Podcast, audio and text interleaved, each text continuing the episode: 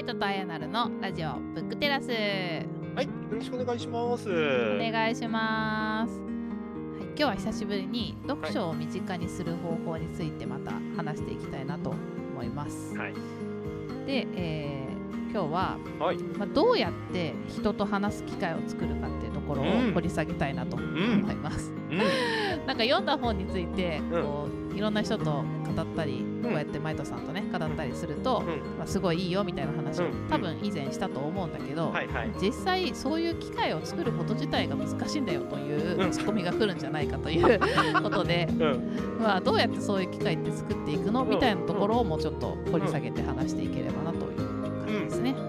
そうですね。これはね、なんでそう思ったかっていうのももうちょっと補足しておくと、うん。えー話す相手と自分が足りうるかっていううんことをどうしても考えてしまうんじゃないかなと。なるほどね。これあまりねそうこれは多分僕が自戒を込めて言うとやっぱりたくさん本読んでる人と喋るとねなんか自分のなんか言語力の至らなさがあって喋れないっすとかっていうう、んうん話によくなりがちなので、うん、いやよく言われるもん私。よくマイトさんとうん。やれるよねみたいな。そうやっぱりなんかちょっと恐れ多いというか、うん。まあ自分がマイトさんのレベルに一緒のレベルで喋れないっうん。てなると、まあハードル高く感じる人は多分多いですよね。そうですね、うん。っていうこともあるので、まあうん。そだとしても、えーうん。自分の話を聞いてもらうだけじゃなくてちょっと話を聞きたいですからアプローチできるかってことも含めてうん。どうやって人と話す機会を作るかっていうお題すごくいいなと思ったっていうのが、うん。一応補足的な回ですね。はい。うんうんさてうん、そうか。そうん。さて、なんか私はもうちょっと身近な感じで考えてきちゃったんだけおど、お聞きたい聞きたい。はい。うん、まあなんかポッドキャストやればいいじゃんみたいなこともすごくハードルが高いと思うので、ねなんかまあ美子さんの質問の時にもうん。同じような回答をしたけど、まあ、はい。まずは家族に話すのはすごくハードル低くていいんじゃないかなと私は思っております。まあちょっとその家族の中にうん。同じような趣味というかそういう話を興味持って聞いてるくれる人がいないという場合もあるかもしれないけど、うん。まあいるのであればまず身近なところから、ん。まあ家族に今日こういう本読んだんだとうんか、この間読んだこんな本が面白くてみたいなところから話してみるのが、まあ、一番ハードル低いんじゃないかなと思います。まあ似たようなところだと仲いい友達とか、あとは私は結構やるのは、うん。なんか美容院とか、あのー整骨院とか、あの絶対接客しなきゃいけない人？に対してうん。あの話すと、まあはいはい。絶対いい感じに頑張って話してくれるじゃないですか。まあそれをちょっと利用してる感はあるんだけど、うんうんまあなんかそういう人にまあこういう本読んでっていう話を聞いてもらったり、まあ相手が本読んでそうだったら、うん。どんな本読むのかっていうのを探ってみて、うん。まあ、そこから話広げたりと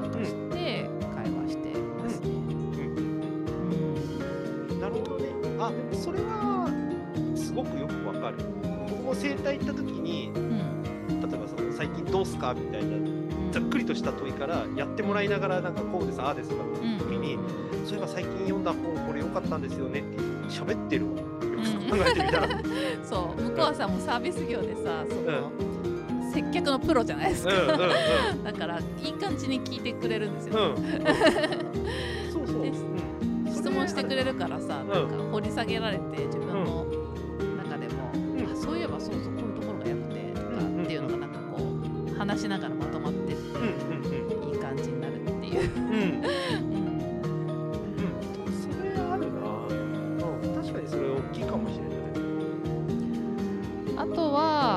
コミュニティですよね、やっぱ趣味が合う人たちで集まってるから、まあ本を読まない人でも、うん。その本の内容に興味を持ってくれることが多いかなって思ってて、うんまあ古典ラジオのリスナーコミュニティはまあ分かりやすく本好きな人も多いんですけれども、うん。まあ、他にも私アジアテックコミュニティっていうる、まあ、アジャイルとかテクノロジーに対関して話してど、はい。そっちのコミュニティでも読書会立ち上げて、なんか、うん、そっちはそっちで、まあ、古典コミュニティで読まないような本を読んでたり、でも古典コミュニティで知ってよかった本を持ち込んでみたりとかして喋ったりしてますね。うんまあ、そういうコミュニティだと、まあ、読書会とかもできるから、まあ、この本読もうって言ってはいはいはい。こう掲げてうん。一緒に読んで話したりもできるんでより深い話ができるかなっていう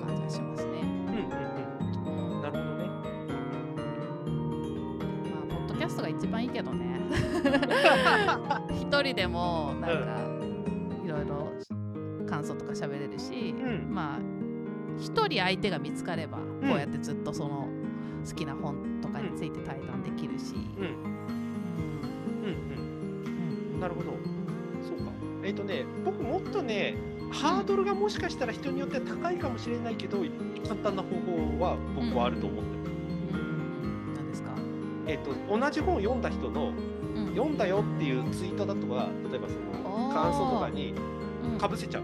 おーなるほどね、あの特に絶対盛り上がるわ。で 特にね可能だったらやった方がいいのがやった方がいいっていうのはおすすめなのがあの著者さんにもう送っちゃうこと。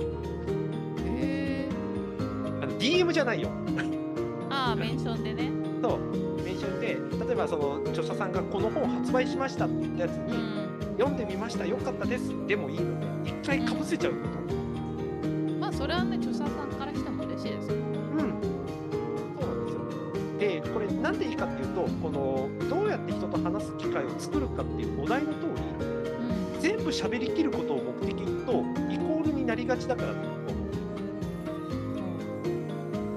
最初の出だしっていう話。うんで、その出だしがどうやって出したらいいかってとその出したからにはなんか全部話したいけど話しきれない。もしくは話してみたら、まあ、繰り返し時間になっちゃうけど相手からなんかすげえの返ってきたみたいなことになってうん。返しきれないとかっていうのが全部一緒くたになっちゃってる傾向すごくあるんですね。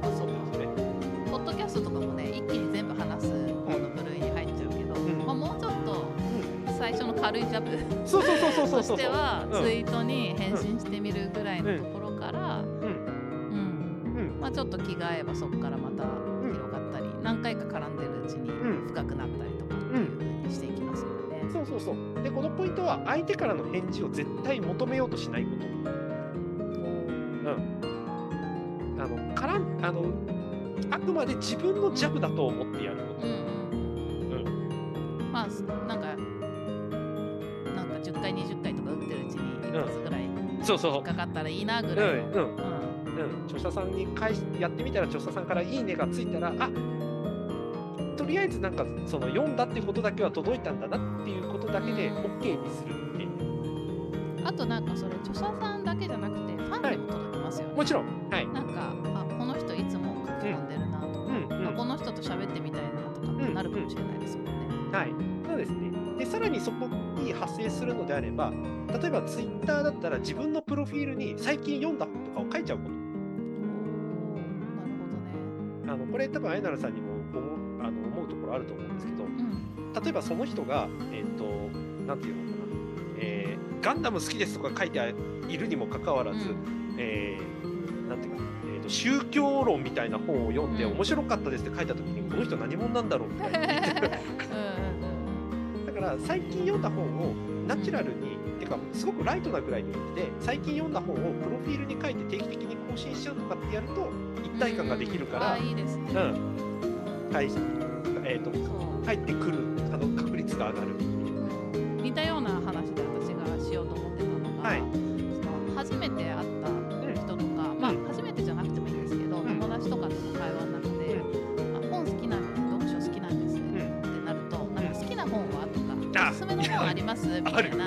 質問になりがちなんだけど、それってすごいハードルが高くて。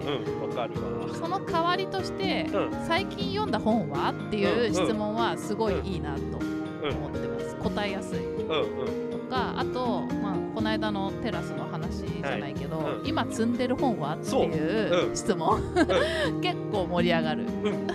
あのねこれねあのこの時には配信されてると思うんだけど、あのピンチヒッター会で来てくれネボスキニーアンとの会話でまさにこれ出てきた。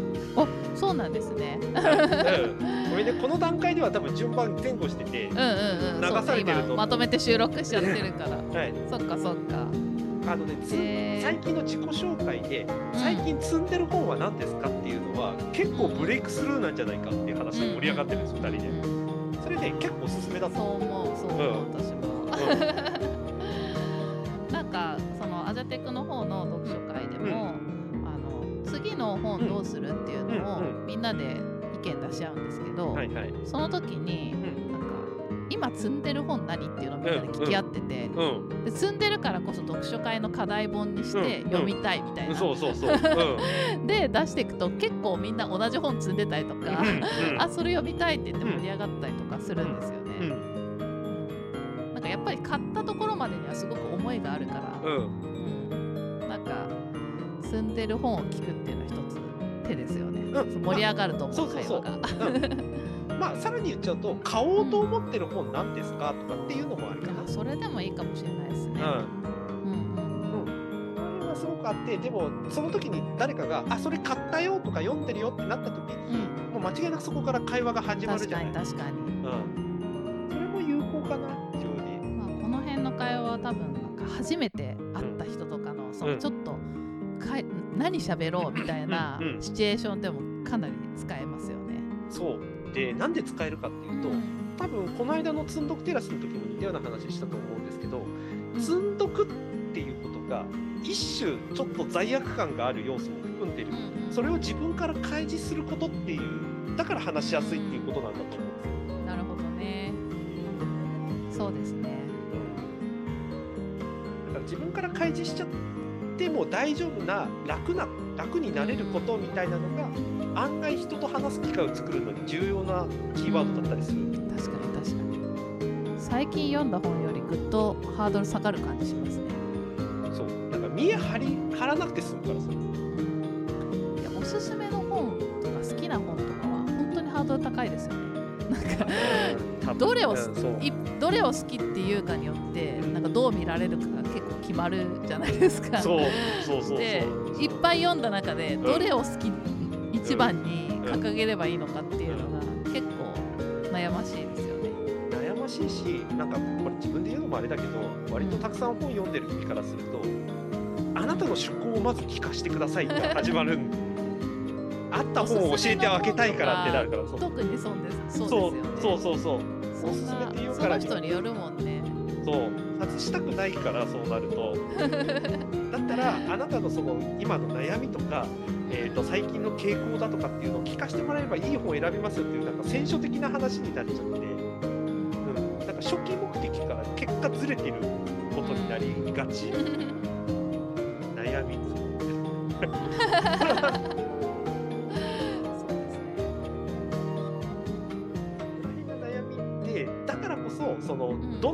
本のどこが良かったと思いますっていう会話ももしかしたらそれにつながるのかもしれない。ハードルが高い。だからほら僕ここのコーナーいいと思ってこのフレーズいいと思ったんだけど、それってなんか説明できるかなとかそれで「えー」とかって反応薄かったらどうしようとかっていうことにつながりがちだなっていうおすすめの本どれですかとか構造は同じだから言ってる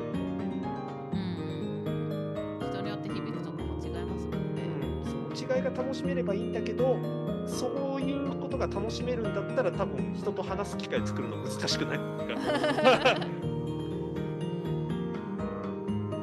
かそこのハードルいっぱい超えるのに多少ちょっとずれてでもなんか全然違うラインから会話できるところを見つけちゃった方がいいような気はする。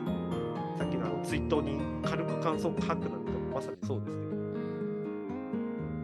どうやって人と話す機会を作るか。ってういうんことを考えている人の立場にもよりますね。その人がすごい読書家なのか、うんちょっと本読んでみましたレベルなのか、うんそれによっても相手の見つけ方変わる気がしますね。そうこれ突き詰めると自己分析に多分つながっちゃうんだよね。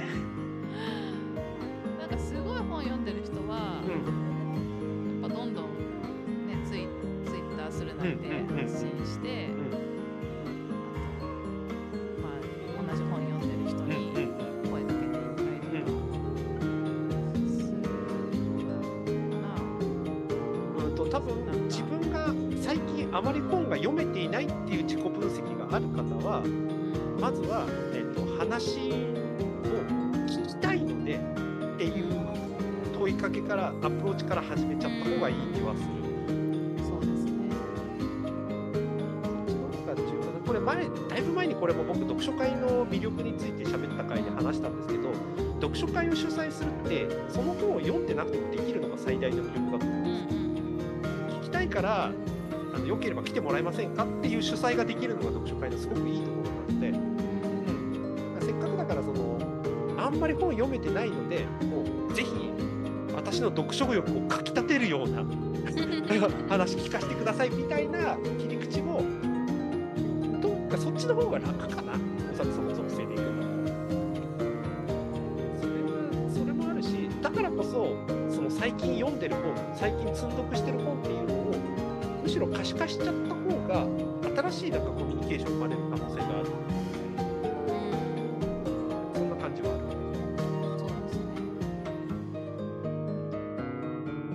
そうですぐイベントにしちゃう全部。あでもあんなんじゃない？それは。うん。あの本棚ささらすことができるかどうかって結構人によるんだけどを紹介するだけだったら意外とできるかもしれないうんまあ私みたいにさ10冊とか紹介するんじゃなくて、ん。一人12冊持ってきましょうとか。そうそうそうそうそう。いう感じだったら結構。だからそうだうん。しかもさなんか同じ本かぶったりとかしたらさ、うん。はあみたいな感じになりそう。うん、僕らかぶったしね実際確かに。うん、なんかそういう形で、なんていうのかな、あの中身より前に、自分の属性みたいなものを先に出しちゃった方が、意外とやりやすいかなっていう、なんとなくそんな結論になりそう。そうね。うん、うん。うん、そんな気がするな。なんか中身の話しちゃうと、それこそ話せるかどうかが分かんないっていう、うんうんうん。そこにどうしてもたどり着いちゃうので、一歩目が大事だよね。だからなんか別に一方的に発信するわけじゃないから、うんうん。会話をしたいっていう前提に立つと、うん、まあ、一歩目の軽い声かけうん、ジャブ打つっていうのが本当大事なのかもしれないですね。そうですね。で自分が話したいなのか、ちょっと話すにはまだちょっと自分の中身として整ってないから、ちょっと場だけ欲しい、もしくは聞きたいっていう、なんかそこら辺の線引きもしとくと、より明確になるかな。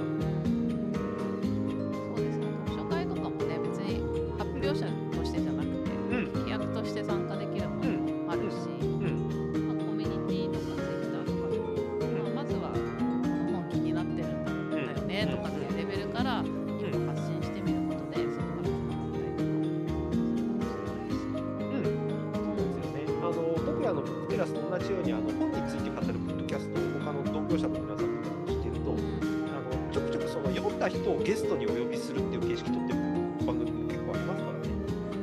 読んだ人、だから自分が読みたい本を読んだっていう人を見つけたらあなるほどね 呼ぶっていう。その人にその本の紹介をしてもらうそうそうそうそう。でその本について対話する人を自分から見つけに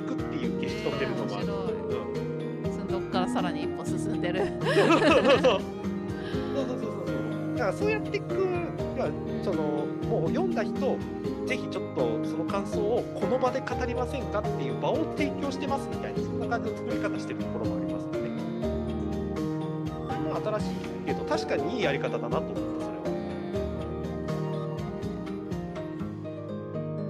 だからアイナさんが一番最初に出たポッドキャストやっとくといいんじゃないっていう意味合いは本当はそのアウトプットできる場所それこそ樋口さんがよく言ってるアウトプットできる場所を作るっていうことでもあるけどあくまで自分一人でやらなくても、うんあの今樋口塾で積極的に行われているうん。あの誰々をお呼びしてお話を聞きしましたみたいなやつが読書でもできるんじゃないかなって気がする。確かに確かに。ね呼んでもらえればうちら飛んでいきますよね。呼ばれるか。な またハードルが高いって言って呼んでもらえない、ね可能性もあるけどね。かもしれんけど、うん、まあでもなんかそういうやり方は、うん、やり方っていう切り口で考えるんだったらいっぱいあると思うけどまずはその自分の属性はっきりしちゃった方がいいっていうのが僕の意見かな。うん。そうですね。まあそれをそこ発信するのはちょっとねうん。話したいんだったら頑張ってほしいですね。うん。うん。うんうん、うん。そこはやっぱり一歩出し出てってほしいですね、ツイッターとか、まあ、コミュニティのディスコードとかそういうツールの中で、まあポッできるならポッドキャストでもいいですし、うん。うん、それこそ僕らはね、うん、僕らは樋口塾とか古典リスナーコミュニティで体験してますけど、うわこれ面白かった喋りてっていうポソッとした一言からじゃあやりますかみたいなのってうん。誰かが拾ってくれるからこのコミュニティ界隈だと、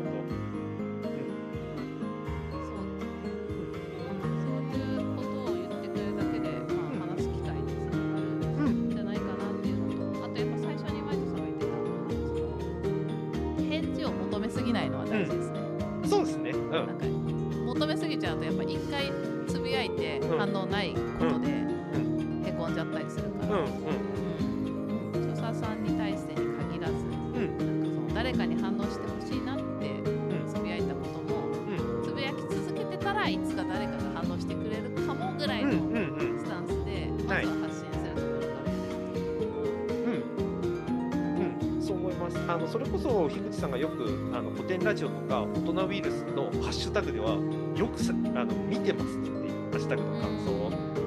っていうのは、えっと、発信者って基本的には発信してる限り結構そのあなんか発信してる人だっていうんでポジショニング的にはあすごい人だなとかそういう風に見られがちだけれどもこうやって感想を探る時だけ感想を出す人の方が発信者になるんですよね。時だけ、まあ、仮にその立場が、まあ、主と従っていう言い方はあんまり好きじゃないけれども、あえてこの言い方をするんだったら、感想を出した段階で発信者と受信者の立場って入れ替わるんですよ。受け取る側になってくれるから、発信してくれる人が。うん、だからあの、発信すると、あの立ち立ち位置がその瞬間だけ逆転するっていう楽しさも多分あると思うので。そうねまずはこっそりじゃなくてこうちょろっとうん、ちょろちょろっと発信して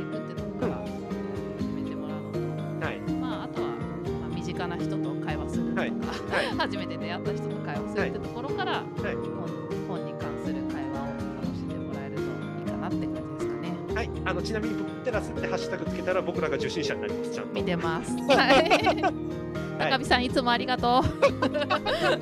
見てるよ。うん、うん、だからそれはあのブックテラスをうまく使ってほしいです、聞いてる方々には。うん、気軽な感じで。そうですねううん。ん、だからだいぶ前にも多分その話したかと思うんですけど、なんか買いましたあの、うん注目あされてるやつれ嬉しかったね。うん、うん。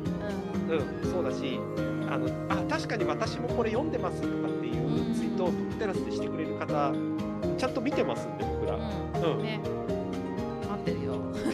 最近最近見かけない気がするけど、待ってますよ。はい、あの気軽にブックテラス、あのハッシュタグつけてもらえたらと、はい、あのそういうところで発信のジャブをこっちに使ってもらって全然構わないので、ですね。はい、はい、と思っております。